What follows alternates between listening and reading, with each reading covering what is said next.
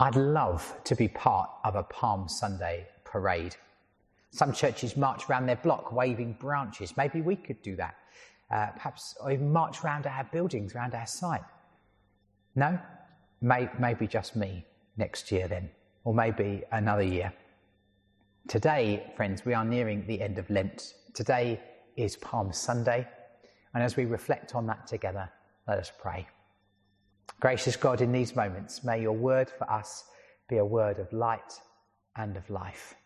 Amen. And so every year on this particular Sunday, we find ourselves uh, caught in a bit of annual uneasiness. We greet Jesus on Palm Sunday with rejoicing, knowing that it's mixed already with some rejection. We'd lift our, lift our palms if we had them, but it's not easy to look Jesus in the eye. We know that there's still a lot of pain to come this week. This coming week is hugely significant for our faith, of course, with 29 of the 85 chapters across the four Gospels focused solely on this last week of Jesus' life. And when the people of Jerusalem welcomed him all those years ago, it seems warm and green and promising but in truth, deep betrayal is just around the corner. As we sing today, Blessed is the one who comes in the name of the Lord, we know that later this week the plot takes a turn. A friend of Jesus will betray him, another friend denies him, they all abandon him. And so on Thursday night, we'll gather together and share bread and wine and remember the Last Supper and Jesus washing his disciples' feet. Then on Friday, we gather together to remember the betrayal and the suffering and the crucifixion. Remarkably, Jesus still knows all this is coming and yet plans a parade. We just heard the story read to us this morning as he gets close to Jerusalem, knowing that this will be the last time that he enters the city. He sends two disciples on ahead and they commandeer a donkey for him to ride. I received my first heckle in a Sunday sermon talking about the donkey in Palm Sunday. So this story carries uh, special memories for me. But I guess those disciples had uh, special memories too, because they seem to fairly uh, easily just get on with doing something that must have seemed quite strange. I guess they'd had experience of Jesus giving them commands they didn't fully understand. This would surely have been one of them. But as they go to collect the donkey, the words they use, I think, are very interesting. They say, the Lord needs it. Now, it was a Roman requirement of the time to declare that Caesar was Lord. And so this is a significant declaration for both Jesus to make and for the disciples to go on making. The owners handed over one of their most valuable possessions too, seemingly without too many issues. The Lord needed it, they gave it. I think that's a challenge to us. It's very easy to miss in this story. And why are we told it's a cult? Well, I think because Jesus knows his scripture. In the ninth chapter of Zechariah, uh, he, in fact, he knows it by heart, and it's talking in large measure about him it says, Rejoice greatly, daughter Zion. Shout, daughter Jerusalem. See your king comes to you righteous, humble, and riding on a donkey, on a colt, the foal of a donkey. People would recognize that fulfillment of this prophecy. And perhaps it stirs in them a sense of something is finally happening. Is this it? God is on the move. We've been waiting for so many years, and now here is the moment. Now there's no saddle, so in the excitement, they throw their cloaks over. The whole scene is reminiscent of processions we might read about in 1 Kings 1 or 2 Kings 9. It was a generous offer, their cloak. It was their blanket at night, their covering during the day. It was a remarkably generous gesture. And it seems like their generosity inspires others' generosity. And so more people start doing the same and they're thrown on the ground, which was a sign of receiving royalty. And the prophecy in Zechariah 9 goes on to say, He will take away the chariot and the war horse, and the battle bow will be broken, and he will command peace to all the nations.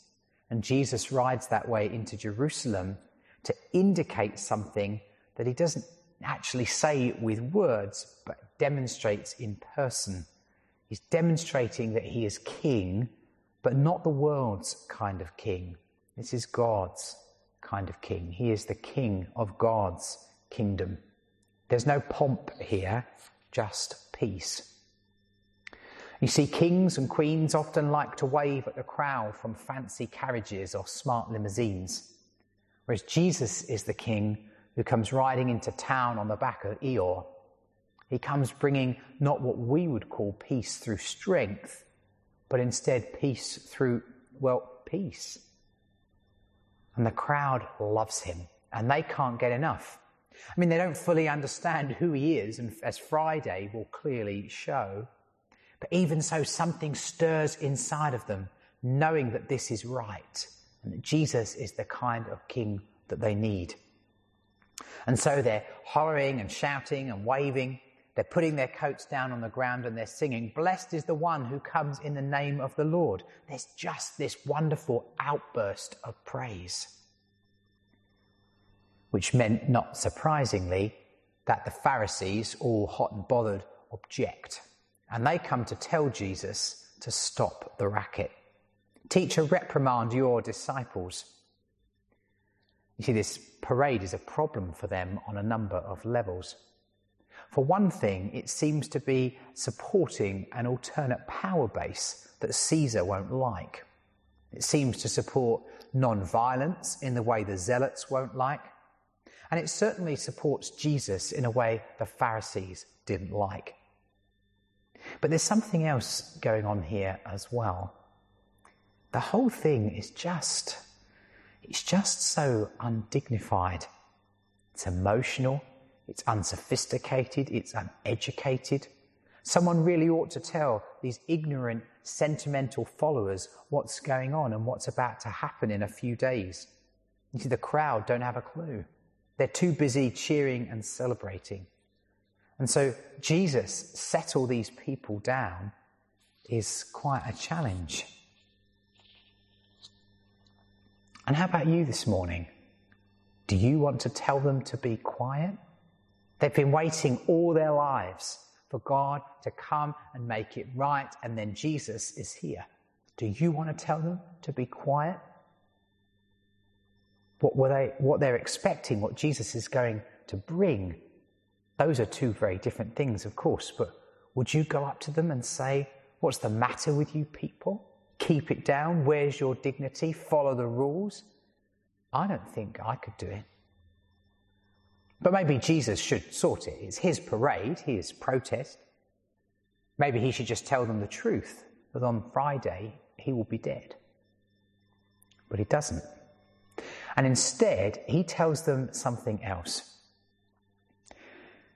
You know, if you've read all the accounts of Jesus' triumphal entry into Jerusalem, and there's some variety in the different Gospels, you'll have noticed that this morning's reading from Luke's Gospel talks about a more modest procession than that in which we find in Matthew, Mark, or John.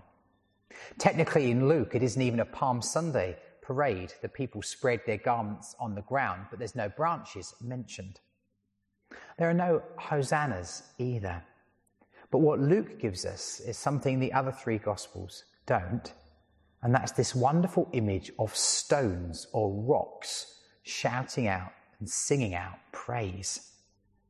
Jesus turns to all of those miserable religious types and the naysayers and the rule followers with their realism and their cynicism, with their negative attitude and their regulations. And he says, I tell you what, if these folks stay quiet, the stones themselves are going to cheer. And what does he mean by that? Well, I think it could just be that with or without the crowd, the truth is going to get out into the world. The way of God's peace will come. And these human praises may be off key, they might be unsophisticated, and they may fade away entirely in a few days' time. But if they do, Jesus Christ will still be praised and his kingdom will come no matter what. You know, I think it's perfectly possible to hear those words of Jesus uh, in a sort of threatening way. If the human hearts and minds won't side with him, then the stones will. It's like something that John the Baptist said. One day, John was preaching to people who couldn't imagine God doing anything without them. We're Abraham's children, they boasted. But they weren't feeding the hungry, they weren't taking care of the poor, they weren't making a contribution and a difference in their world like Abraham's children are supposed to do. And so John says to them, Don't claim to be Abraham's children just to comfort yourselves. God can raise Abraham's children out of these stones over here. And now Jesus is saying, If you don't welcome me, God will fire up these stones to do it. God will raise up a people of praise, he says. And I hope you'll be part of it. But it doesn't have to be you. The kingdom of God friends, is a parade that can pass us by if we choose. But what if that's not what we choose? What if we really do want to welcome Christ into every aspect of our life? Yes, we're far from perfect. Yes, we sin and stumble in all kinds of ways. We get it wrong. We know that. But like the people on that first Palm Sunday who took off their coats and offered them to Jesus, we're offering all of ourselves that we can to all of the Christ that we know in this moment. And sometimes that's just enough. And what if those words of Jesus aren't intended as a threat, but instead as a promise? When the religious leaders say, rebuke these disciples, Jesus says, no. What if he meant here that even if the people should stop singing, the stones themselves will sing for them? Even if their courage fades, even if they forget, even if they lose sight of what it means to praise Jesus, the stones will sing. And it's true, friends. The song that we've been given to sing by Christ is so much bigger than any one of us. And my prayer today is that Jesus' words to the people in Jerusalem will not meet you as a threat, but instead as comfort and fresh courage. I imagine that today there are some of us who would so want God's dream to come alive in our family, in our workplaces, in our world, but for so many reasons, and so many reasons this Palm Sunday, we're tired we're discouraged. And it just doesn't seem to us like God's intentions for our world could ever possibly become true. There are days when all you can hear are people saying, Stop singing for crying out loud. But here in these verses, Jesus is saying that God's song is deeper than your disillusionment. It's greater than your doubts. It runs through all of creation, and God's peace will have its way. Palm Sunday is a great moment of liberation. With the rural poor, not the metropolitan elite, the rural poor grabbing whatever they have and using it to praise Jesus, who in turn blesses their identity in this moment that celebrates weakness and humility. And so, what does the song sound like when Christ followers, when disciples sing his praise? What does it sound like? In January this year, it was the 80th anniversary of some beautiful music composed and first played on a cold January night on some pretty mediocre instruments in a cold and grey Nazi prison camp of war. The music was composed by a prisoner in the camp, a Roman Catholic whose name was Olivier Messiaen. He wanted to compose music that would bear witness to Christ and that thrives even in circumstances of death. He was absolutely sick of the Nazi regime's military rhythm, counting in fours as they marched, and so on. He didn't want his music to embody in any kind of way that sort of time. And so he composed the music based on a French translation of a verse in Revelation where the angel says, There is no more time. Or to put it another way, all historical time is being gathered up into God's time. The piece was called Quartet for the End of Time. And so, how do you compose music that doesn't have time? Well, the rhythms and the meter are changing, they're irregular. The musicians can't play in isolation from each other, counting out their own parts. They instead have to listen and work as an ensemble. They have to attend to each other. They have to play in communion with one another. And what's more, where many composers add notes along the lines of play rapidly, play slowly, Messiaen wrote with the music play with ecstasy, play with tenderness, play with love. What does it look like when followers of Christ lift up their praise? As the world marches along to the jackboot rhythm of all that is broken, we sing with ecstasy, we sing with tenderness, we sing with love. At the beginning of this week, there was an article that appeared on the BBC website about the regent honeyeater bird that had forgotten its song. Perhaps you saw it. Do uh, look out for it online. This bird uh, has, there are just 300 of them remaining in the world. And so they don't get a chance to hang out with each other and learn what they're supposed to sound like. It's very hard to find these birds. They're so rare now. The area they occupy is so big, perhaps 10 times the size of the UK. And remember, there's only 300 of them. It's a needle in a haystack search. And during this search, uh, some of the scientists involved noticed that the birds were singing strange songs. They didn't sound like regent honeyeaters, they sounded like different species. Because you see, songbirds learn their songs the way that humans learn to speak. As young birds leave the nest, they go out into the world, they need to associate with each other in order to find their song. They listen to the song of their kind and they repeat that song over and over. It's a challenge for us in these pandemic days uh, not to forget our song, even though it's harder for us to find ways of meeting together to learn from one another. It's so easy to get drawn in to singing weird songs, to being influenced by all sorts of things that might even look like birds, might even sound initially like birdsong, but aren't the song we've been called to sing.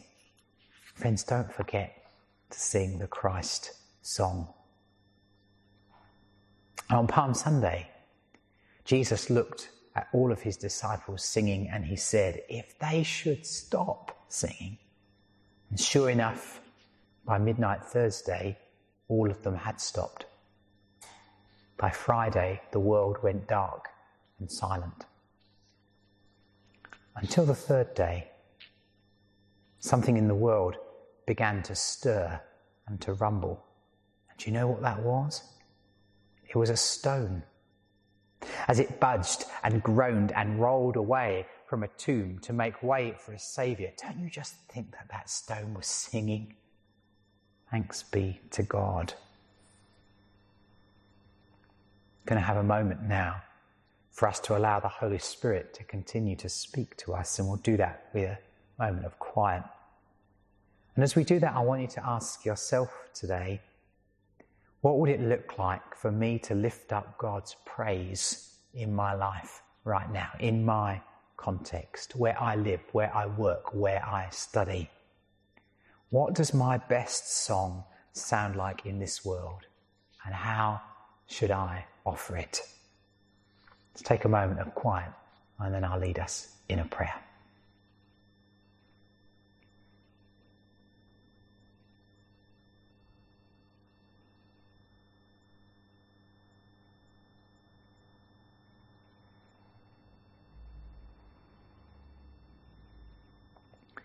Lord Jesus Christ, would you lift up our hearts this morning?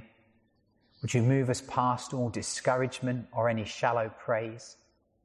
And help us to lay down all resistance, like the people laid down their garments and palm branches on that day, And by your Spirit, may we welcome you as best we know and as you give us strength.